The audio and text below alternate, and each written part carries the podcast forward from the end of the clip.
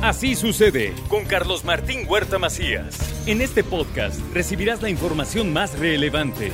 Un servicio de Asir Noticias. Y aquí vamos a nuestro resumen de noticias. Está firme el compromiso de la seguridad. El gobernador entregó 10 patrullas e inauguró el SERI en Huauchinango que en esta región se han entregado 34 patrullas. 34 patrullas como nunca antes se había hecho, con una inversión superior a los 40 millones de pesos, porque eso es prioridad para el gobierno del estado y para los gobiernos municipales. Y aún vamos por más. Primero se atendió a los municipios más pequeños de las regiones por el homicidio a Angie Michel. Esto fue en julio del 2020. 26 años de cárcel en contra de los cuatro asesinos. 26 años de cárcel se confirmó ayer para ellos.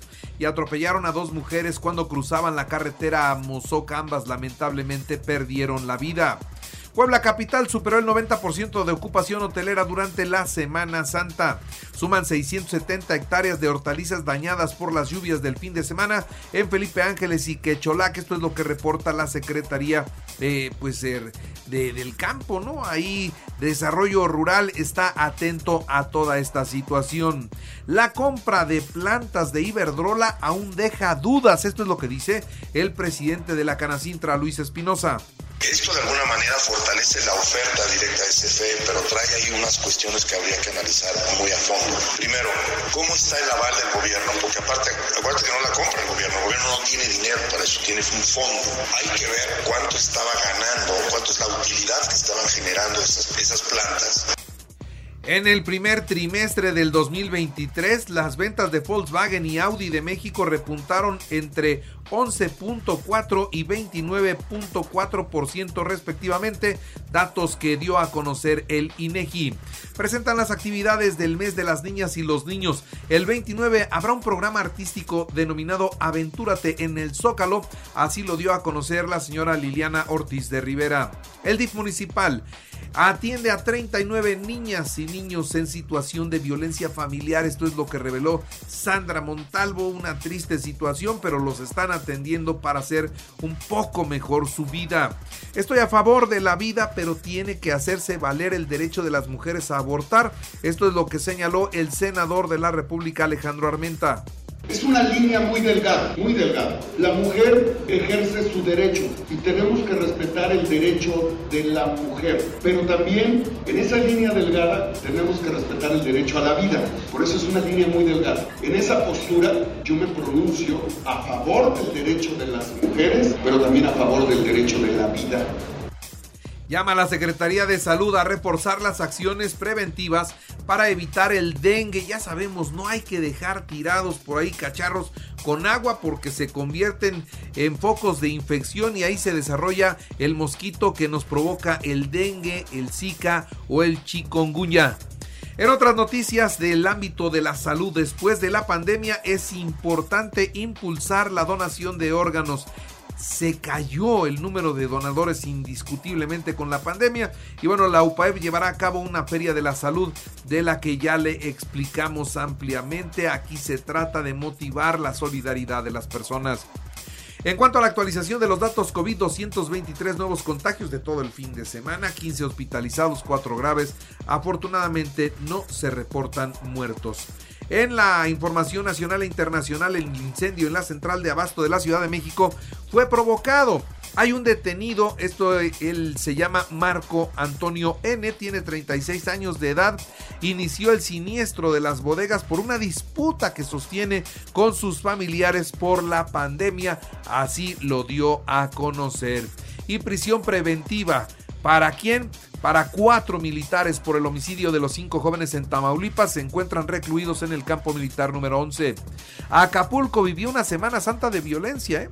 Asesinaron a 20 personas durante la Semana Santa.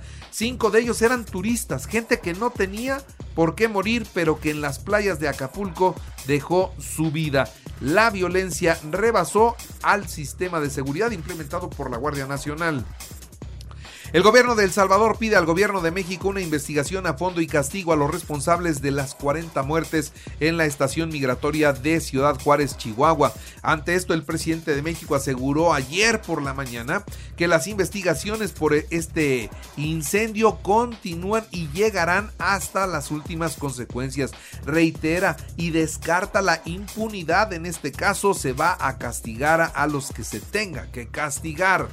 Las modificaciones en materia migratoria que contemplan la creación de un consejo para atender el tema deben esperar hasta que concluyan las investigaciones de la Fiscalía, esto también lo dijo el presidente, mientras que el padre Solalinde, una persona que se ha dedicado durante muchos, muchos años al tema migrante, bueno, dice que va a desaparecer el Instituto Nacional de Migración. ¿eh? Hoy el padre es muy cercano al presidente y muy cercano a la cuarta transformación y él ya adelantó, va a desaparecer el Instituto Nacional de Migración. Un juez federal declaró la quiebra de Interjet y ordenó poner a la venta los bienes de la aerolínea para cubrir sus adeudos con los acreedores. ¿A quién le debe? Al SAT. Le debe a sus proveedores, le debe, pues debe los mantenimientos de los aviones, debe a todo su personal las liquidaciones, bueno, lo que implica una deuda de 40 mil millones de pesos. Eso es lo que debe Interjet y van dos aerolíneas que quiebran ya en este sexenio, Aeromar e Interjet.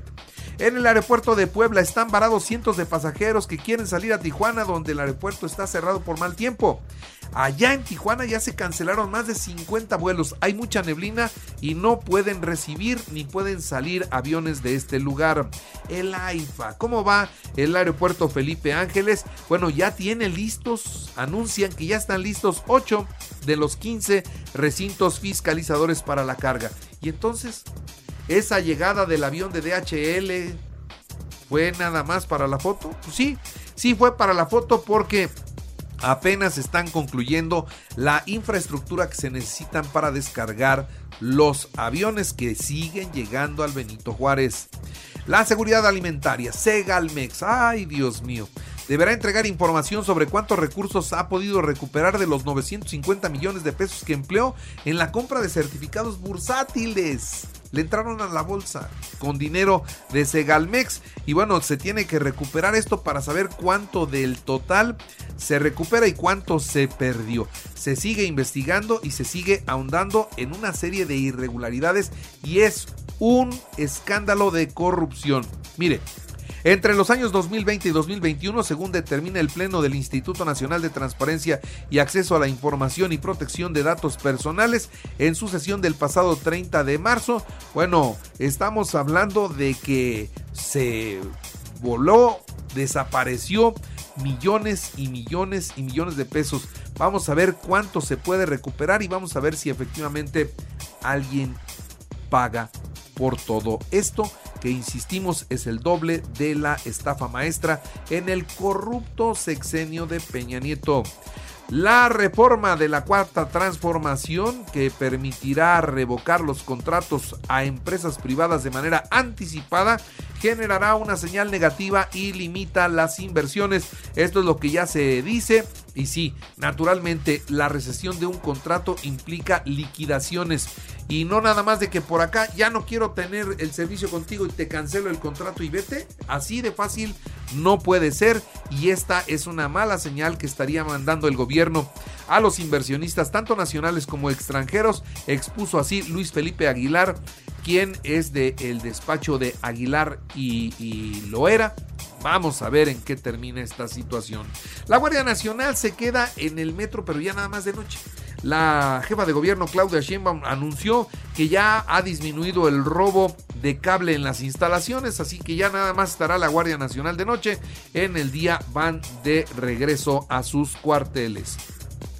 La exportación de autos en México creció 8.86% anual en los primeros tres meses del año, lo que significó su mayor alza para un primer trimestre desde el 2017, esto de acuerdo con cifras originales de el INEGI. Y en los espectáculos, caray, Viene la Rosalía. Ayer la jefa de gobierno de la Ciudad de México, Claudia Sheinbaum, anunció que el 28 de abril a las 8 de la noche en el Zócalo de la Ciudad de México estará la Rosalía.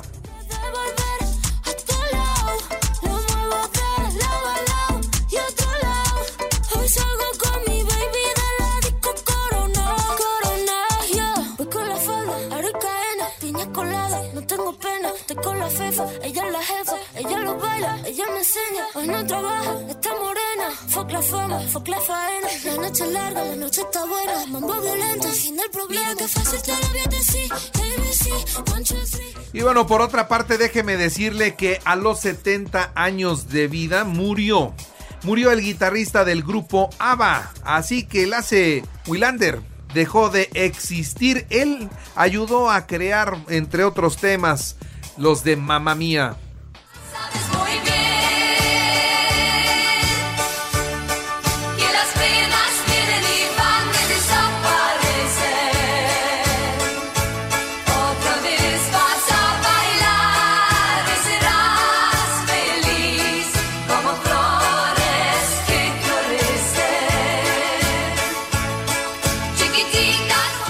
Compositor Olimpo Carvajal también murió.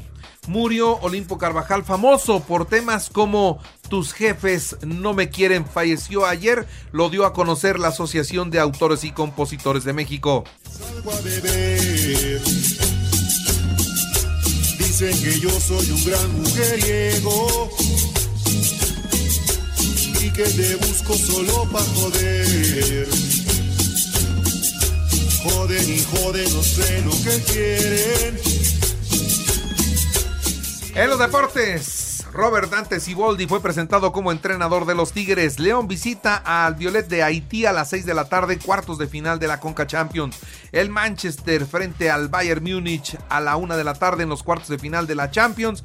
Benfica Inter de Milán a la 1. Barcelona 0-0 con Girona en el cierre de la jornada 28. En el béisbol, suspendido por lluvia, el partido entre Pericos y Toros de Tijuana se juega hoy a las 2 de la tarde. Y también en el béisbol, pero de las grandes ligas, los Dodgers 9 a 1 a los gigantes de San Francisco. El mexicano Julio Urias logró su tercera victoria. Y les recuerdo que así usted está en Aja Radio y ahora puede escuchar a toda hora y a cualquier dispositivo móvil o computadora nuestro podcast con el resumen de noticias, colaboraciones y entrevistas. Es muy fácil, entre a la aplicación de Aja Radio, seleccione el apartado de podcast, elija noticias y ahí encontrará la portada de Así sucede. Así sucede con Carlos Martín Huerta Macías. La información más relevante ahora en podcast. Sigue disfrutando de iHeartRadio.